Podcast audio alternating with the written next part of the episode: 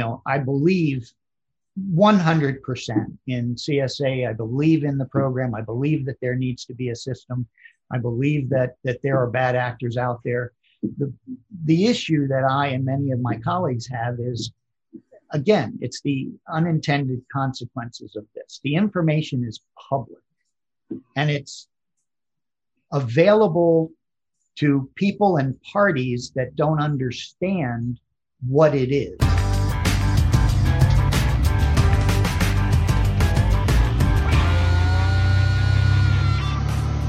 Hey everybody, I'm Todd Dills. This is the Overdrive Radio Podcast for April twenty-third, twenty twenty-one. And today we're delving back into the subject of the Federal Motor Carrier Safety Administration's C S A Safety Measurement System and the shortcomings built into its structure, as you heard Bulk Carrier Pain Trucking Safety Director Chris Haney talking about at the top. It's that public nature of C S A and carrier data that has long been the principal thorn in the program's side, at least from the point of view of carriers forced into contending with it on a day-to-day basis. That includes uh, small fleets, owner-operators, and company drivers too, given the increased importance of every violation you could possibly think of, small and large, in the wake of the program's beginnings. I wanted to turn back to my February discussion with Chris Haney and C V S A Director uh, Chris Turner, formerly of the Kansas Highway Patrol, for another more exigent reason though. That's because I heard from Eagle Express small fleet owner Leander Richmond early this week about yet another DataQs outcome. DataQs, regular readers will know, is the system through which carriers can correct information collected about them by states in partnership with F M C S A, violations needing challenging, citations that have been adjudicated, incorrect crash information, disputes over crash reportability, and plenty more. Small fleet owner Richmond finally resolved a false log violation case involving one of his drivers down in New Mexico that I wrote about in, get this, October of twenty nineteen. Early October, mind you. He finally got to the right person through a letter to the New Mexico Attorney General and those in state uh, law enforcement with awareness of his case, and finally, somebody listened. The false log violation will be removed from his record in July, he was told. So what's that, twenty months after the original issuing? Do you know how long those violations live on a carrier C S A profile? Heck, another four months and Richmond would have been free and clear of the violation on his record just by natural timing, had he done, uh, you know, nothing at all to challenge it. His last DataQs success was late last year. That violation uh, took more than a year to be removed as well. This latest small victory means that a violation sitting on his record right now, he's actually challenged and removed the equivalent of about fifteen percent of them in just a couple of years. Those time lags, however, make carriers increasingly feel like, well, here's how Chris Haney put it. Because right now, as an industry, it's more, we just feel more like a victim of the process rather than a part of the process.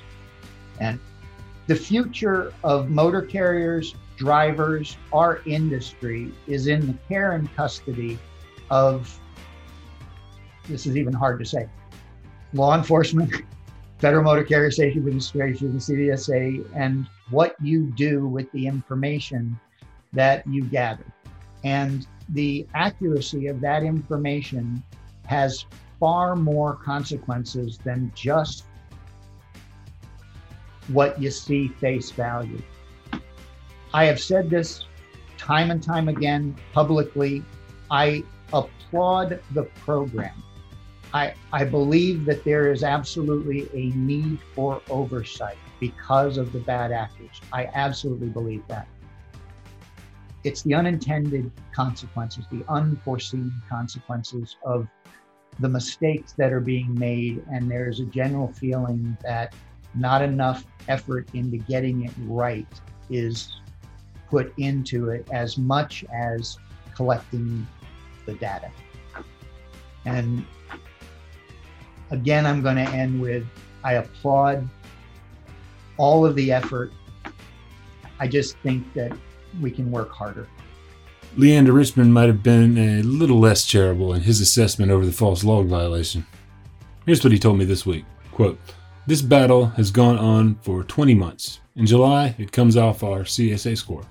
So we have renewed our insurance twice, twenty twenty in this month with the negative financial impact of a false log, end quote.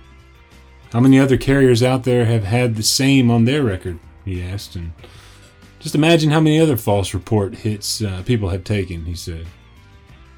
Indeed, the time lag subject was a big part of my long DataQs discussion with Haney and Turner. I'll pass it off to Haney here to help set up how his safety director slot at Payne Trucking has him working the DataQs system, and the rest of the talk will follow, including plenty in the way of best practices, tips, and no small amount of storytelling. Before I move that way, though, here's a word from Overdrive Radio's sponsor.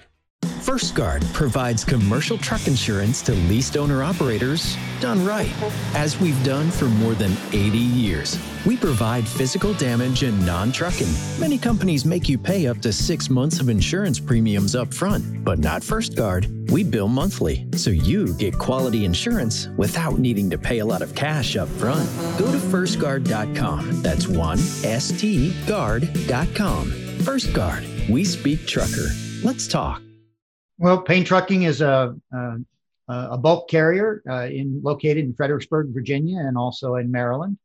Uh, we uh, uh, we do we're one of the largest uh, salt bulk carriers uh, on the East Coast.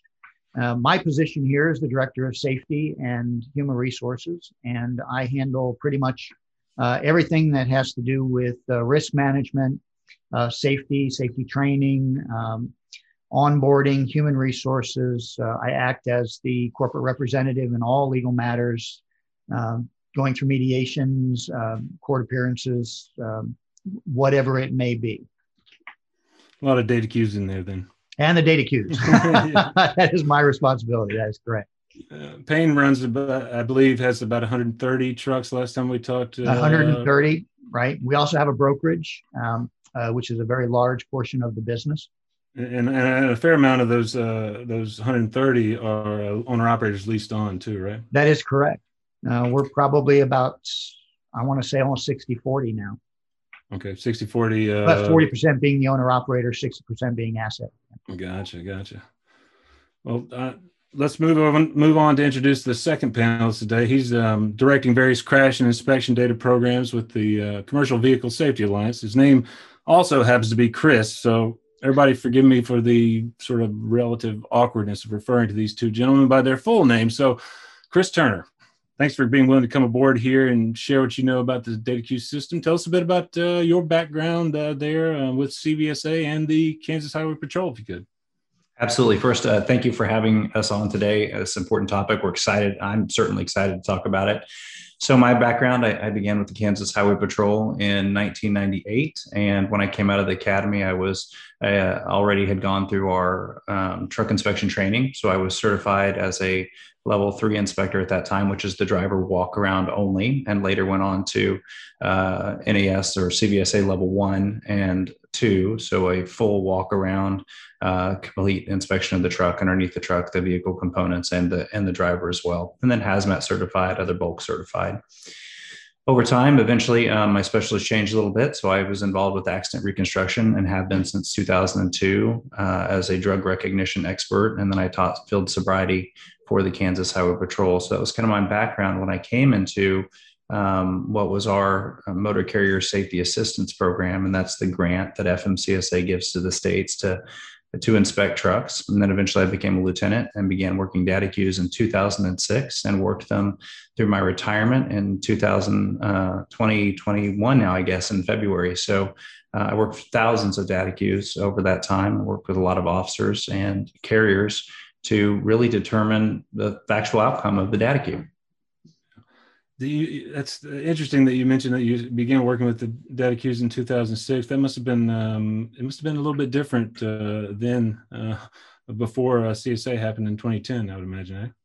Yeah, the Wayback Machine. So it, it was completely different. You know, when I first came on, we had, you know, uh, I might have three DataQs in my queue over the course of a month to work. It was a very different system when it was based on the S M S methodology and compliance reviews only, which are now called investigations. Right. Um, but once they went to to C S A, uh, way back when we called it C S A twenty ten, as it was coming out, we were part of that development team with F M C S A, C V S A was, and, and um, you know, through that, Kansas was a pilot, uh, one of the pilot states. So we had fifty percent of our investigations were the old school and fifty percent were the C S A investigations. You had states like Colorado who were one hundred percent C S A. So many changes over time since the original DataQs when I started working them.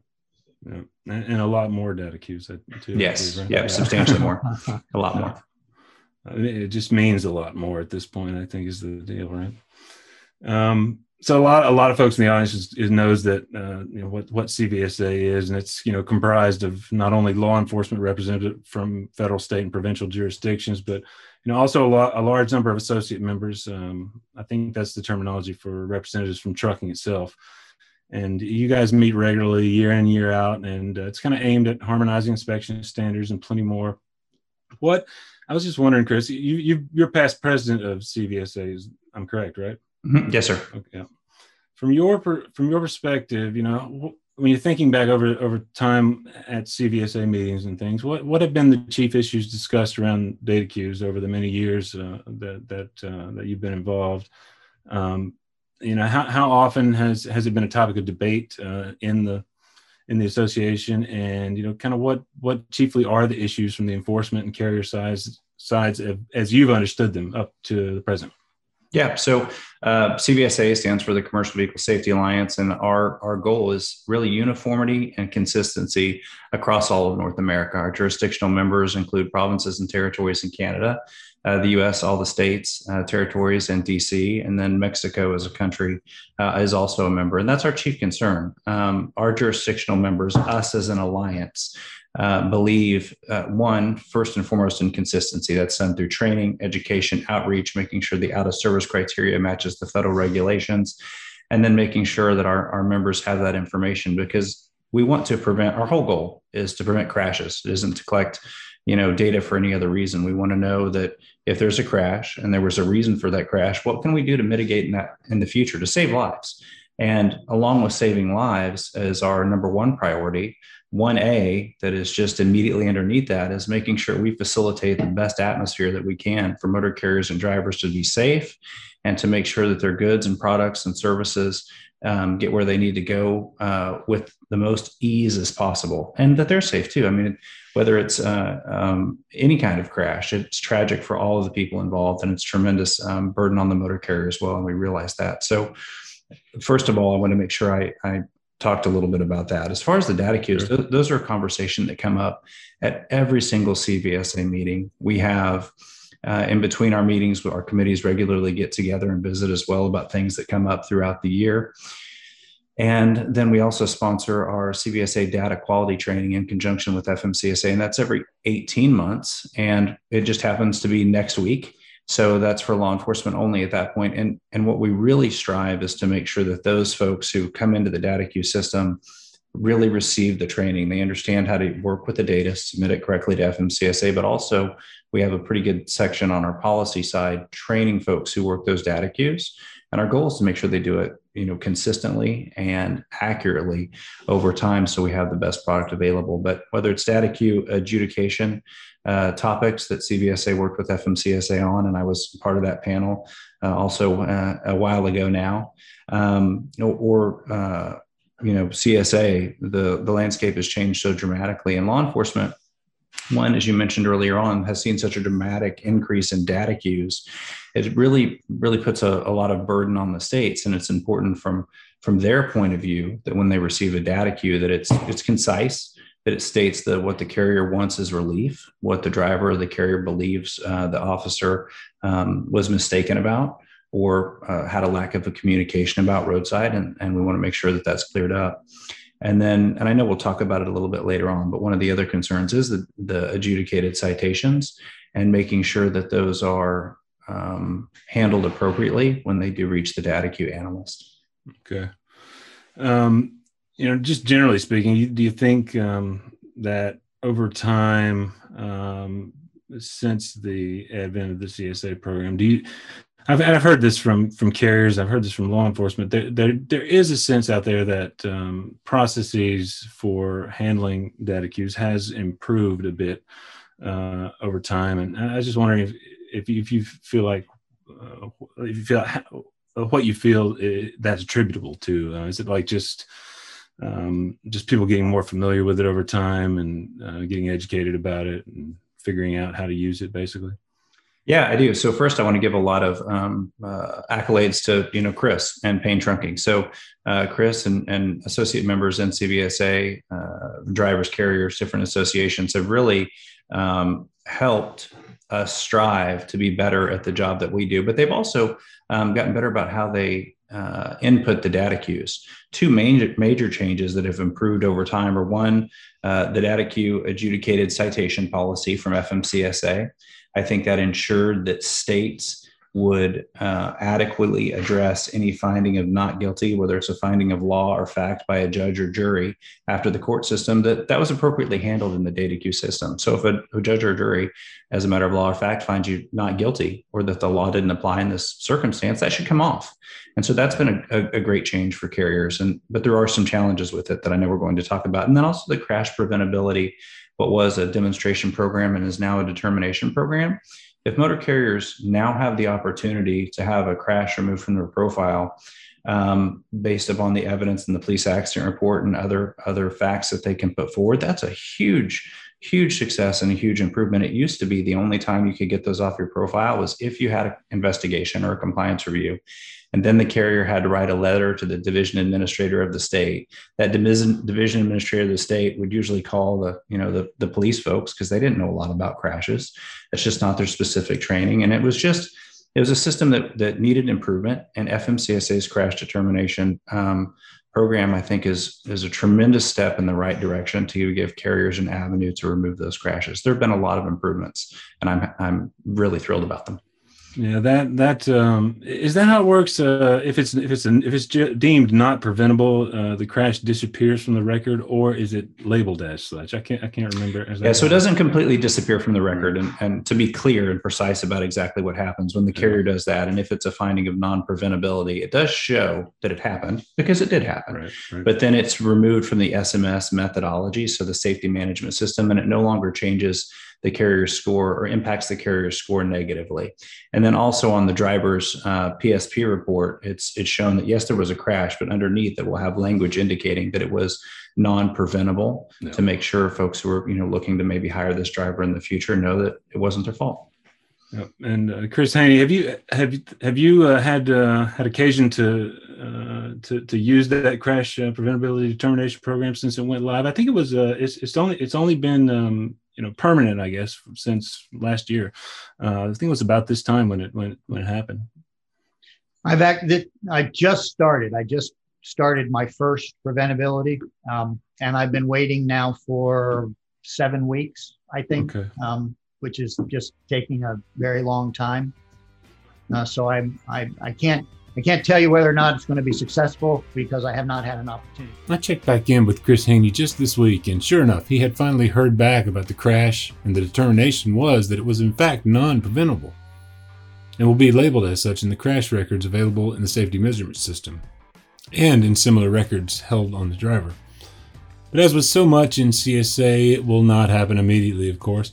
Like what Eagle Express owner Leander Richmond is experiencing now with the false log violation, time delays will ultimately work against Chris Haney and Payne.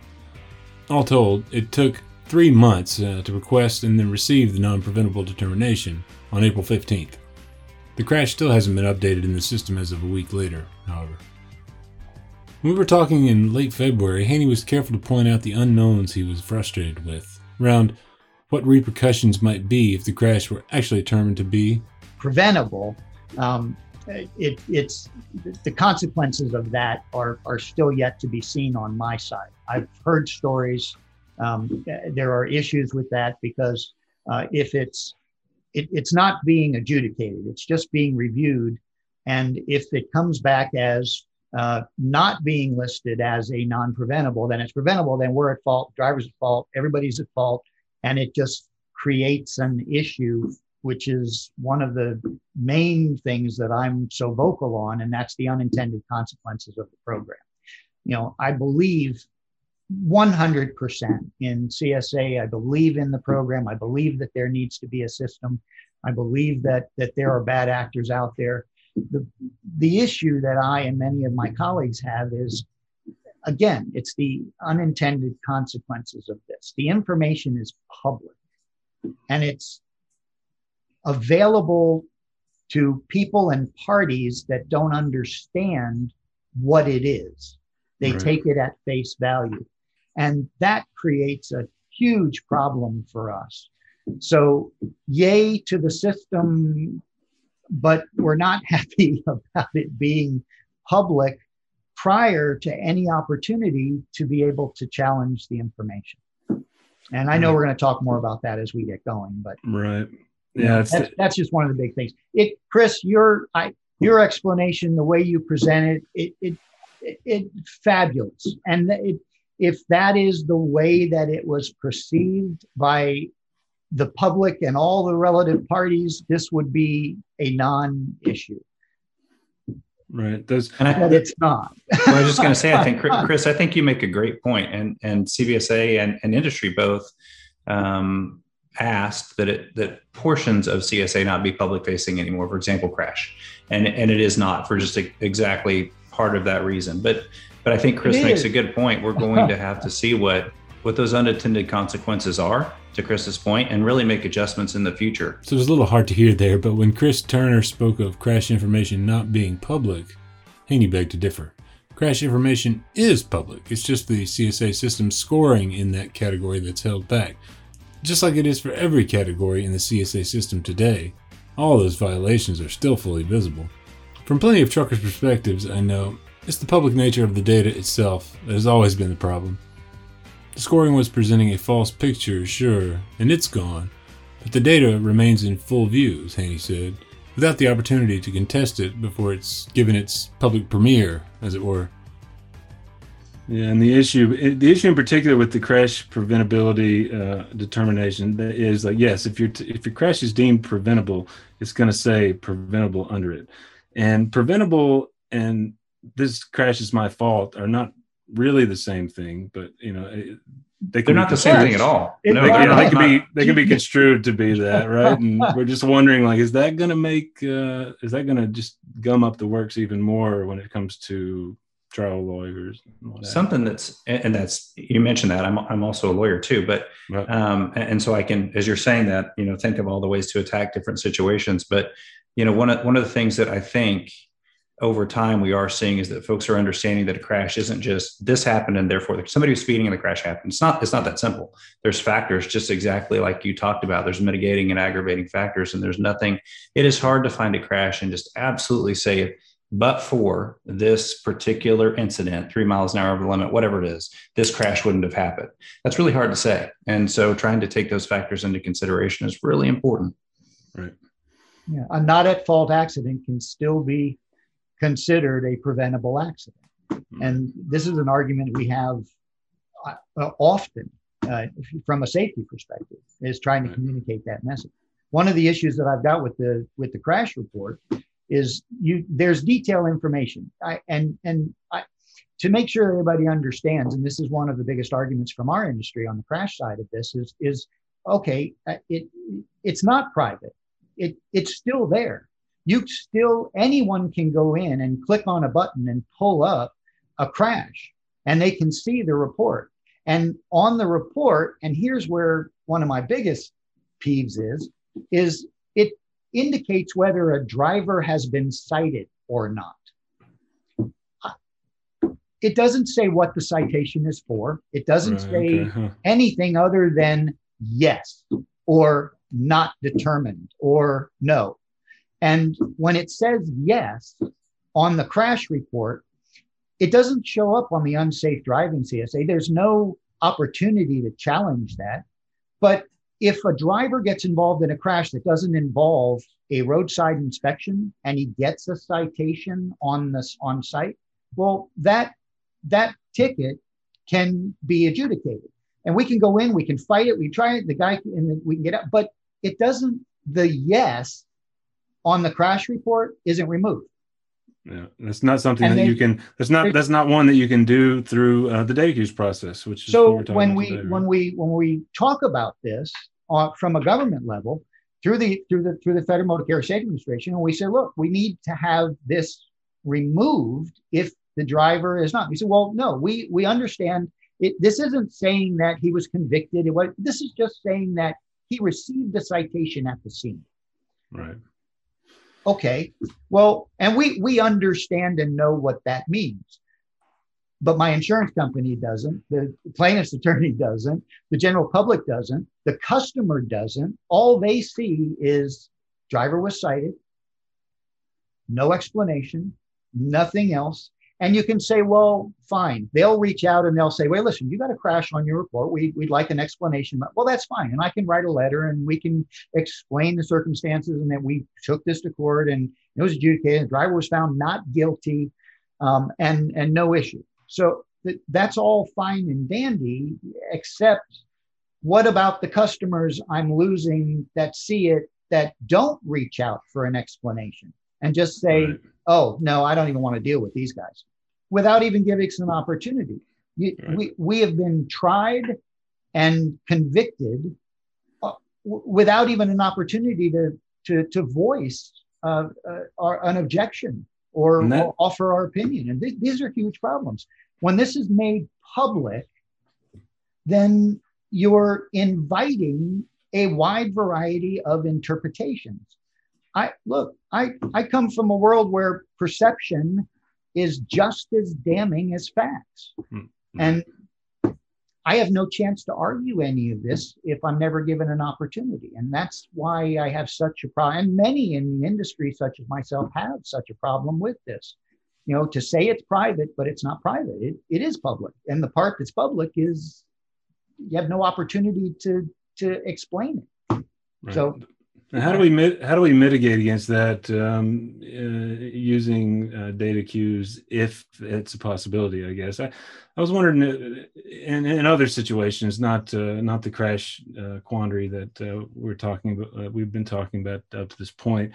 Um, I was Chris, I was wondering if you might walk us through uh, a DataQs challenge that that may have been a little more challenging than most, and kind of give us a. I don't know, um, give us a kind of a narrative of how you kind of got through it and the challenges that you experienced. Um, and, and, you know, along the way, maybe are there ways to speed up the process? Uh, what are the best practices to, to, to kind of mitigate against the fact that, yes, when you get a, if you have a violation um, that is unwarranted, it's going to sit there until it is removed. Um, and, and that's going to take time, but you know, how do we speed that up, I guess?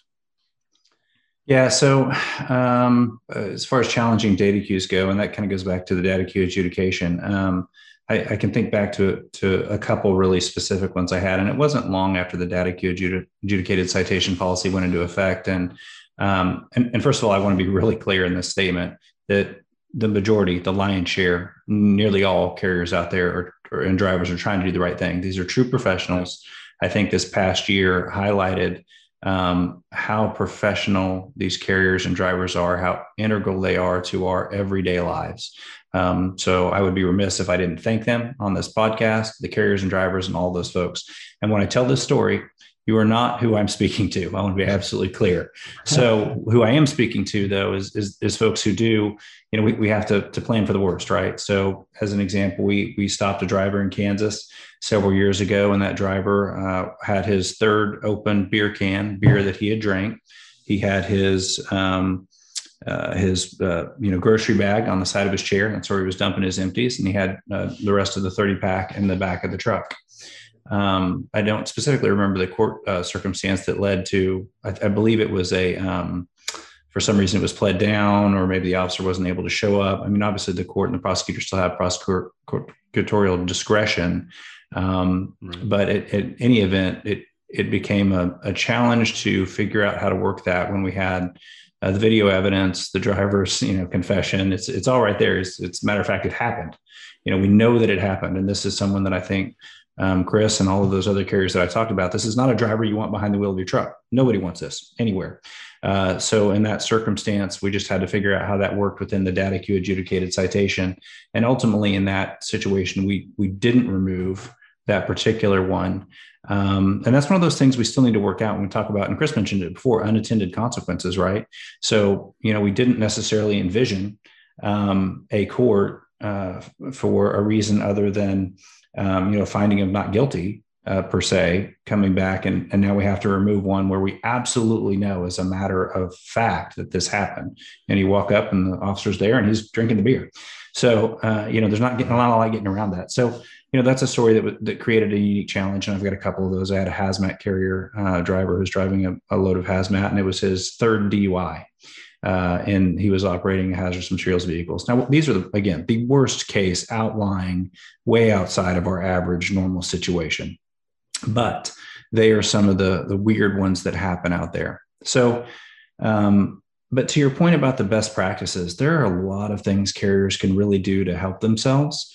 Um, first, C V S A and F M C S A need to continue to uh, talk about the importance of DataQs. We need to continue to train folks and DataQ managers to make sure they understand how to use the system. That's critical. But carriers can help themselves a couple different ways. You mentioned it early on. You know, when you when they file a DataQ, it can feel like they were arguing with you officers on the roadside, and that should not should not happen. And so I'll just start with, you know, what happens at the roadside. A driver should feel comfortable not arguing with a law enforcement officer. Uh, you know, that's what court's for and lawyers are for. Um, but there's no reason that, and I would encourage drivers to ask the officer, hey, can you show me what you're talking about? You know, just saying, hey, I want to do this right. I'm, I'm, I'm attempting to do it right. Can you point out to me the violation? Can you show it to me, or can you explain it to me? I had many officers or drivers ask me that roadside, and, you know, I'd go and print out the federal regulation. We'd talk about it. We'd look through it. Now, not, not always is someone able to do that. Maybe you're not in a safe location.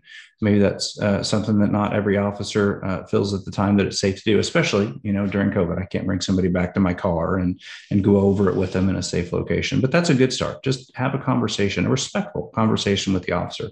Go ahead and document Uh, the violation that they're showing with the camera. Just hop out and say, hey, is it all right if I take a picture of this for my boss or for our records, whatever it is, and try and get the officer or the car in the picture.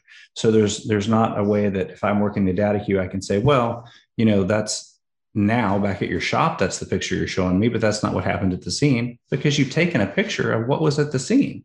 So that's another way that you can help yourself. So There, there are a lot of those best practices when you file the DataQ itself, making sure that you're concise, that you're to the point, that you have that supporting evidence and information. And then where, where you can, if you can reach out via, you know, phone call or put in the DataQ, hey, I'd, I'd like to visit with whoever's working this to, to talk a little bit more in depth about it. So you can really express where you're coming from. Right. It's not It's not a situation where I'd recommend any kind of, you know, combative attitude at all. The more you can come at with the approach of, hey, I just want to, I don't want to be held accountable for something that isn't accurate, but if it is, you know, we'll move on and I'll DataQ the next one. I think a lot of folks would be uh, pleased with the kind of the response that they get either at the roadside or from the DataQ analyst. And then lastly, I would just say that if you have a result and you firmly believe you're right, which is why you challenged it in the first place, ask for that appeal, hit that button again, reply and say, I appreciate the time you put into this DataQ. However, I still feel we are right for these reasons. May I have a second review? And, and you'll find that you have a lot of success when you try and do that. Right. Yeah, Chris Haney, I um, um, I wanted wanted to mention here. I, I, I totally forgot to do this in the in the intro, but uh, one of the reasons we wanted to have you on here is because you've got a uh, so far anyway, knock on wood, perfect uh, perfect DataQs record, uh, meaning uh, everything that you've um, challenged or requested a review of has resulted in uh, the change that you wanted. Uh, so you're doing pretty well. Um, walk us through, do the do it. Take us through a, a similar scenario, if you could, and walk us through one that that uh, that gave you a little trouble, and uh, tell us how you resolved it, and you know, and leading toward a similar kind of best practice, uh, best practices um, uh, discussion from the carrier side. All right. So one in particular that I, I I'm particularly proud of, um, and it involves a driver. Uh, was coming up to an intersection, has a slight curve in it, slight left curve in it. And uh, my driver was making up to an intersection, and my driver was going to make a left turn. So he was in that left lane. And another driver, uh, this was just in, a, in an automobile, uh, and he was on, she was in the right lane, and uh, she was going to be going straight. So both vehicles come around that curve and they impact. And the driver of the automobile uh, got out of the car, um, screaming, yelling, hollering, whole nine yards, uh, pointing a finger at the at our driver. Um, and it it turned into a big deal. So police were called, police came out, uh, two units um, came to the scene, and uh, they went through their investigation process, and they cited my driver uh, for, I think it was failing to maintain the lane or something along those lines. And uh, the vehicle, the, the car was towed away. Well, car was towed away at the request of the other vehicle's driver. Uh, she just simply didn't want to drive the vehicle. So this turned into a reportable accident, showed up on our C S A, and uh, the driver uh, uh, got his ticket and, and he got his court date. And Uh, we happen to have dash cam video. So let me start by saying, first best practice, dash cam video. Everybody okay. out there, if you have a truck or a bunch of trucks, get dash cam videos. I cannot tell you, they will pay for themselves over and over and over again. So with that said, I happen to have a dash cam video uh, that showed this driver alongside our driver uh, for about maybe one hundred fifty feet prior to getting to the intersection. Follows us all the way up. I was able to blow the video up. You could see the woman's left hand come to the twelve o'clock position on the steering wheel and go to nine o'clock, making a left turn, turning the vehicle into our vehicle. Oh. So blew up the video, got it all set up for the driver, took stills, um, had the whole thing all set up. Driver took it into court. The woman showed up, uh, the played the video. She uh, screaming and hollering in the courtroom. Uh, but anyway, um, showed the video to the judge, and the judge saw the hand go up on the wheel and turn the wheel into our vehicle, and just right then and there uh, said, not guilty. And that was it. And the woman just went nuts, uh, screaming and hollering, so much so that the judge had to get up and walk out of the courtroom. This was, it was, it was incredible. So where I'm going with this was, not only did the video help the driver get out of the citation, but I also used the video, the dash cam video, to challenge the reportable accident. And by doing so, the only reason that it was a reportable accident was because the vehicle um, was inoperable uh, at the scene, which classified it as a reportable accident. So when I did the DataQ, I was able to use the video to show, which it just so happens the position of the video captured the officer at the scene, getting into the woman's car, driving the car through the intersection, around the corner for another maybe fifteen, twenty feet to where the tow truck was.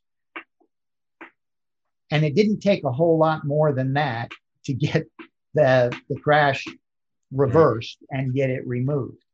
And I, you know, it's the little things like that that just get really frustrating. But the problem we had was it sat on that report for a long. Oh, and of course, um, I w- w- after the driver went and got the not the not guilty, uh, we submitted all that information as well, so that we could support that. You know, the that that our driver was not in fault in any of this either, and and it and it worked well, and right. it, we had it all removed. So that that's one way that just using video, keeping it simple, mm-hmm. sticking straight to the definition of a reportable accident, using the language. We didn't include our opinion. I didn't say anything about how it just cut and dry. Right. Uh, definition of a reportable accident. Here's the evidence of the vehicle uh, being removed from the scene under its own power. And that's pretty much all it takes. We didn't add a whole lot of else to it. And that we were successful in that one. And that uh, that citation, uh, I'm assuming there's probably a violation associated with that uh, on the driver's record, was also um, able to be removed because. The, but not on the, it doesn't show up on C S A yeah, yeah. because there was no um, uh, vehicle inspection as a result. Oh, okay, okay, right. Yeah, the, because so it's non, non-reportable. Right. Yeah, but they're two different things. That's not non-preventable. That's just not reportable. Yeah. So not reportable. It doesn't even go into the database. That's that's an extreme example, and we both brought those, but that is fantastic advice. Yeah, uh, both of our examples were, but that's great. That's fantastic. That's exactly how you're supposed to do it. If there's time, there's another one that that I that I would love to have an opportunity to explain. Let's let's. Let, I wanted to I wanted to uh, address that uh, issue that you brought up, Chris, because that is that is a question that we've gotten in uh, from from readers uh, in recent times about um, you know. How, How to speed up that um, the the lag time between all of that. We I mean we kind of touched on it a little bit, but um, because yeah, like like you said, this crash happened. Um, it was immediate. I mean, not immediately, but very soon it shows up on the record. Um, like how much time elapsed between the crash and uh, and and you and you guys being able to successfully data queue it? It's probably I'm I'm guessing months. Right. Yes, it was. Yeah. Yeah, I mean, how, how do how do you like like how do we deal with that? Is it, is it all speed getting to the evidence? I guess um, you know, in a case in a case that a lot of our readers have is that you know they, they'll they'll receive a citation. Um, let's say it's let's just say it's speeding, um, and with the, with the you know with, with the idea that they'll take it to court and challenge it, and and if And if they if they are successful there, they'll take it and they'll, they'll data queue it and get it off of the off the record there. Um, there's a lot of time involved there. Um, how do we speed that up um, if if it's at all possible? You know, do you instead of uh, instead of going out and um, and relying on the fa- on on the court to throw it out, or do you data queue it before you uh, take it to court? Um, I'm thinking. Uh, from the point of view of a you know an independent owner operator, say, or a very small very small carrier.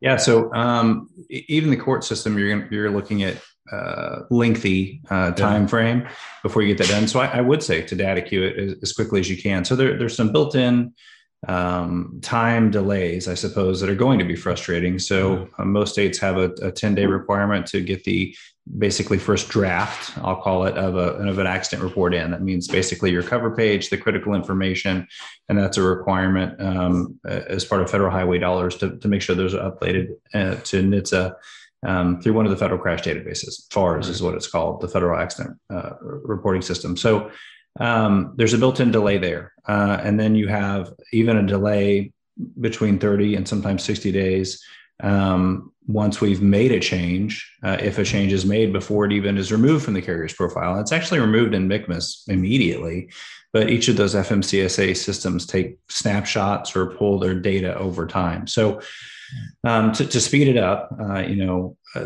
the first thing I would do is, is file at DataQs. So as quickly as you can, request a copy of an accident report if it's a crash, or your driver uh, should make sure they keep a copy of that inspection report that they were given roadside. If not, request one immediately.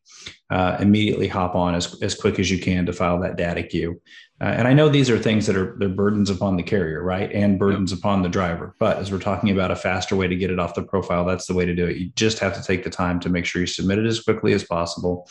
Um, you know, and I like Chris's example, uh, st- st- uh, stayed with the facts, stayed with the regulation, said why they believe that it didn't happen or wasn't accurate per the regulation, and were concise, and then and gave an offer. Again, you know, my recommendation is always to give an offer to visit where you can with the person, because so much gets lost in email communication and typing, and and actually when you get a chance to talk to somebody, yeah. um, you know, you're gonna, you're gonna, if Chris called me, I bet we'd have a, a five minute conversation getting to know each other and then understanding where we're coming from. And, and whether it's resolved in his favor or not, that does something for future R D R requests, requests for data reviews. So these are not isolated incidents, but over time, you want to build these relationships where it's membership to C V S A and you can meet different enforcement officials, or, you know, if you're a smaller operator and you don't have that opportunity, taken time to visit with the officer roadside. So much of this is, is also about uh, relationships over time. You know, I, I, as part of the,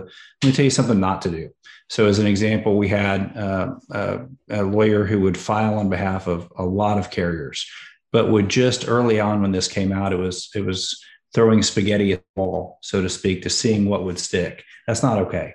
So law enforcement's frustration when you file things that you know aren't right, but you just don't like it, that's not going to go well. And that's going to degrade your relationship over time. So when you do file a legitimate data queue, then, you know, human nature, right or wrong, is going to lo- be looking at that with skepticism. And we shouldn't. We should all be professionals, but humans are humans.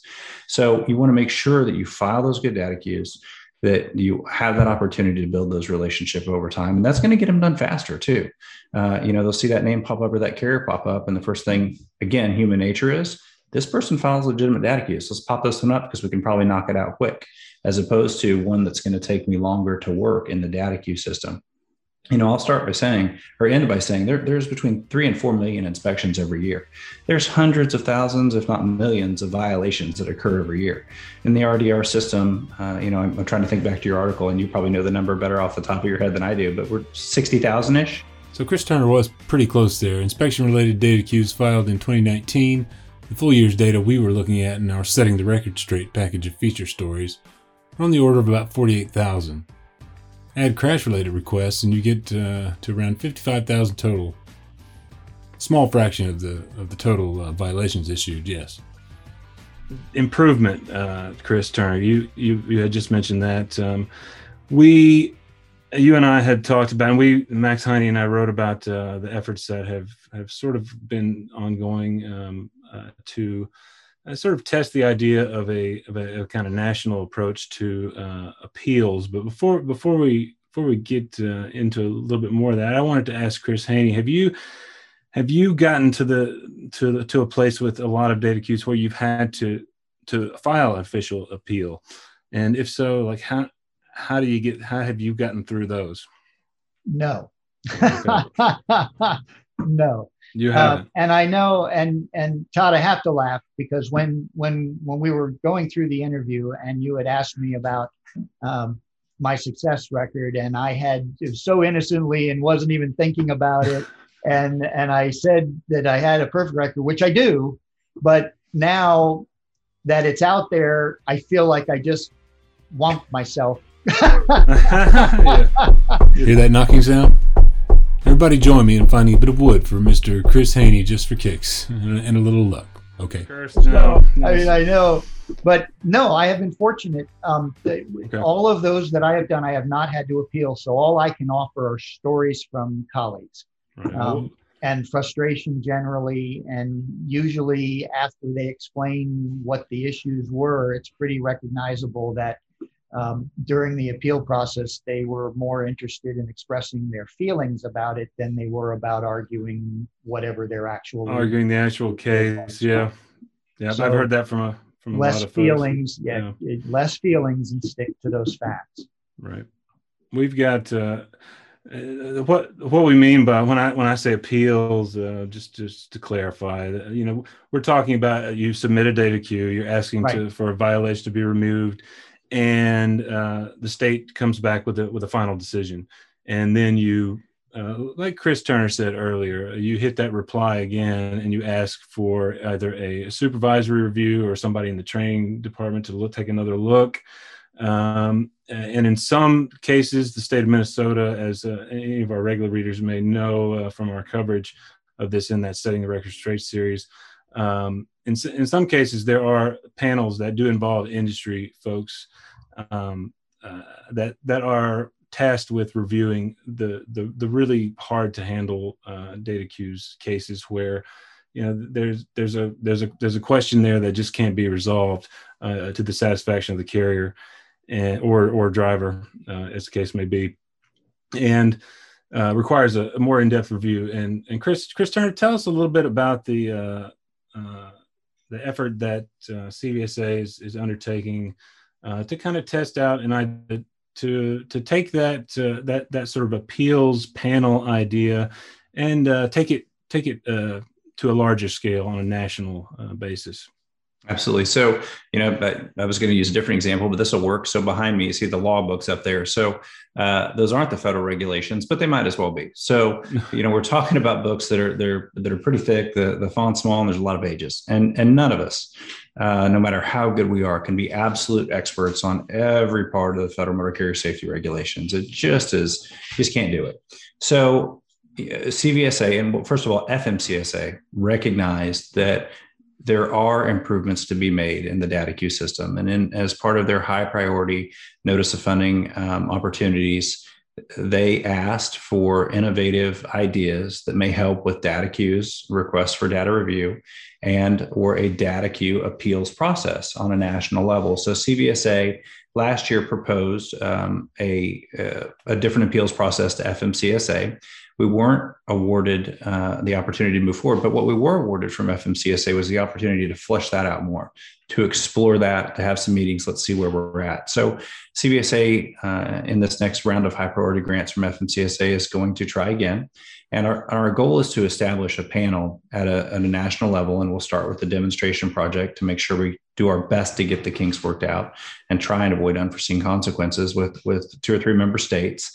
And the idea is that as they have those carrier appeals, that not the first appeal, because that would go back to the state, to hopefully a management level where the state could take a, another look at it um, from the carrier's point of view and decide. And if, if there's still yet another appeal, so your second appeal or basically your third challenge, it would come to C V S A through the DataQ system.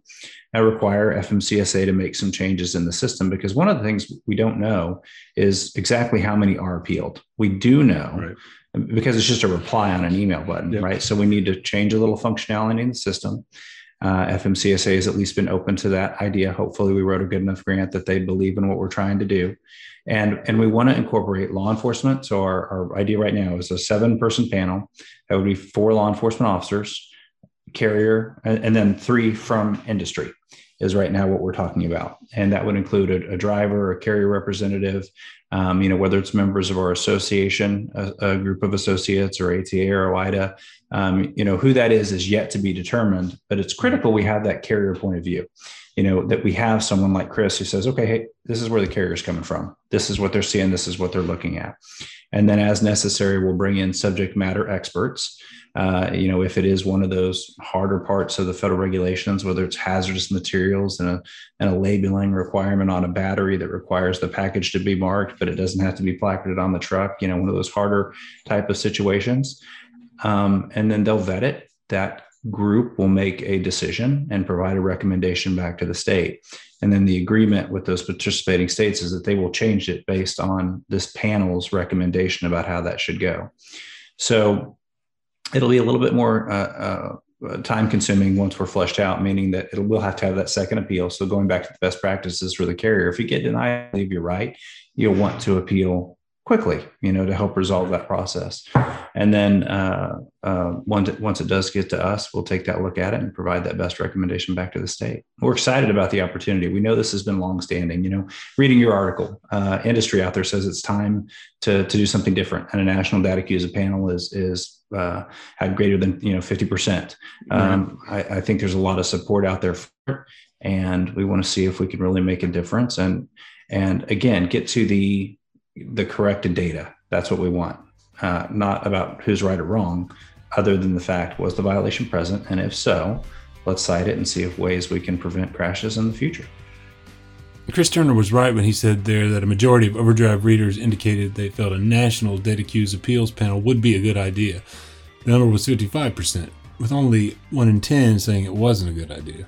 The balance, about a third of respondents, indicated that they just really weren't sure one way or the other. Chris Haney, do you do you feel like um, that that sort of idea is, um, is something that would uh, materially improve uh, uh, the DataQs system? Anything that, that more involves industry and industry representatives, um, drivers, uh, the, the trucking company representatives, yes, I think that would work go a long way uh, towards developing that relationship. Uh, so that there's a little bit more trust if we can say that we have some input involved in this. Because right now, as an industry, it's more, we just feel more like a victim of the process rather than a part of the process. And I, you know, we, we've talked about this before. We t- touched on it a little bit in the beginning about um, the, how, what the perception is. There are bad actors out there. Yes, there are, but it is such a small percentage of, of, of, of uh, drivers and carriers, uh, but yet we're all judged as an industry on the actions of those few. And, and actually that works both ways. Um, it, it It's just frustrating on our part that we don't feel like we have involvement. Um, so yes, anything that involves a panel that includes industry representatives that are that are actually participating and uh, contributing, not just a, a figurehead or just somebody to put on a, a bumper sticker.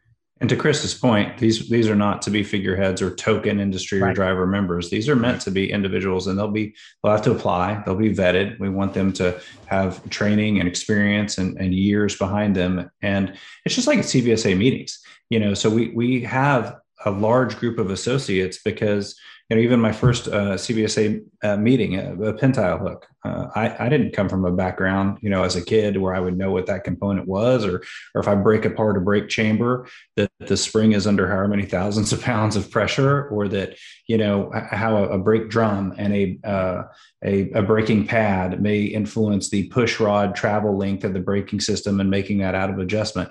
We need, you know, cops are cops, drivers are, are drivers. We need those industry experts, whether it's carriers or manufacturers or the folks who write the V M S S for the standards for vehicles to be made to. We have to have that expertise working cooperatively. So there's no one, no intent for it to be a figurehead situation. We need that input. It is valuable and it's critical. At the same time, we also uh, want to have make sure that's independent, right? So one of the things you you started off talking about, and I mentioned it twice, and I'm sure Chris would agree, you don't want it going back to the officer uh, per se. Now, the agency is going to have to reach out to the officer to get their video, to get their notes, to, to compare stuff. That's natural. That's normal, just like the carrier does with their driver. Um, but you want that to be really an independent look. And that's the goal of what we're doing with the DataQs, is make sure that the the the state's not emotionally invested. The, the people on the board aren't emotionally invested one way or another. They just want to see, was this violation present? Did it happen? And let's appropriately respond to that data cue in a factual way and fair way. We got a question here for uh, Chris Haney. There's uh, so owner operators um, leased on to uh, larger carriers. A lot of them, in the, a lot of them in Overdrive's audience, and um, I know there's heard over the years a, a fair amount about reluctance to kind of involve the Uh, the back office at the carrier, uh, you know, in the event of an adverse inspection. And part, part of that has to do with um, uh, some of the lease contracts out there. And, you know, there's kind of the, the fear that um, uh, the, the fear that uh, the lease uh, contract could be terminated um, uh, depending on the violation. But, but um, you know, th- So a lot of owner operators get, get an adverse inspection. They want to take uh, a citation if they if they get one to court themselves before they uh, attempt to involve uh, or report that to the carrier at all. I'm I'm just wondering like how how Payne uh, uh, we're just wondering how how Payne uh, handles um, handles those situations uh, with uh, the owner operators lease there. It, Do, do you encourage that kind of uh, collaboration with the safety department? Um, uh, you know, at the, again, having to do with that uh, the issue of timing and, and sort of reducing the time that it takes to to um, to mitigate uh, uh, against an adverse inspection. Wow, that's a lot to unpack.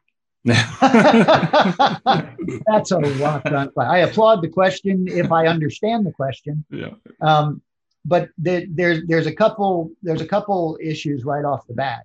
Um, if a if an owner operator, lease operator that's operating under the authority of the carrier has a violation, roadside violation or a citation, um, and there's hesitation on reporting that to the motor carrier, well, that that's a problem right there because there's a regulatory obligation right. for the lease operator, owner operator to report it, and depending on what it is, there's a time frame on how quickly they need to report that to the motor carrier.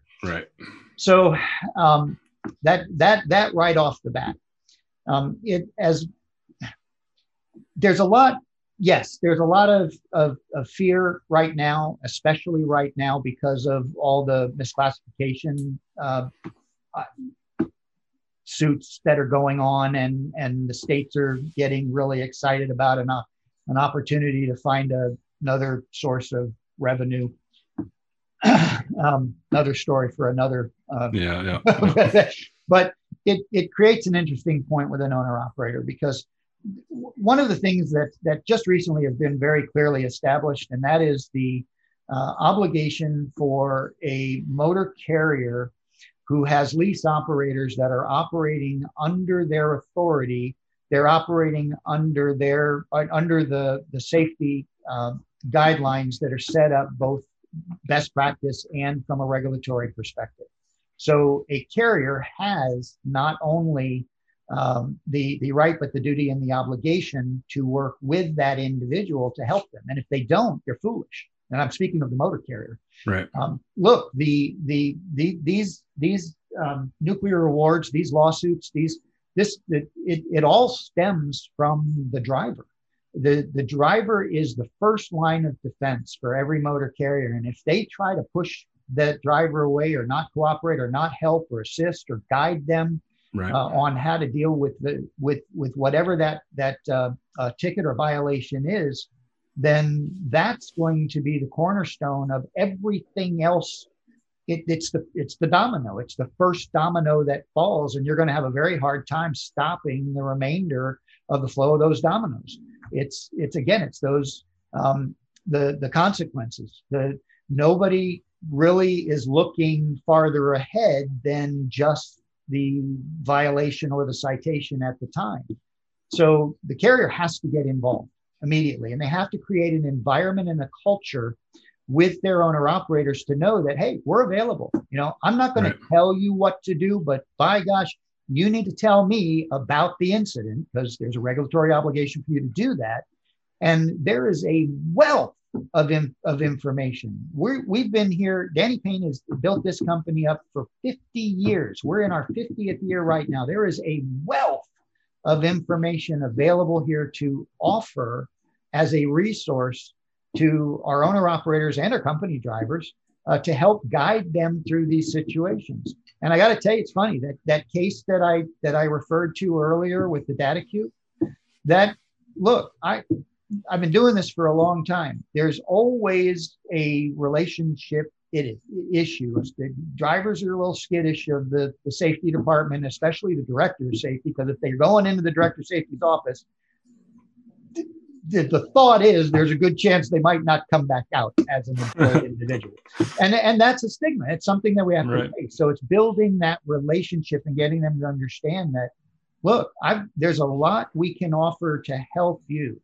And I can't tell you how many owner-operators that I have helped guide them through their legal issues that we have benefited from simply from a claims perspective, whether it be a, a, a damage claim or, a, or an injury uh, claim. Uh, that uh, being able to, to get a uh, not guilty charge on a site, on a violation uh, is is. paramount in the defense, the cornerstone in the defense of moving forward in these cases.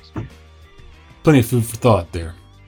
Big thanks to Chris Haney and Chris Turner for so much of their time, and to you as well for hanging in through to the end. We'll catch you next week. Overdrive Radio is a production of Overdrive, the voice of the American trucker.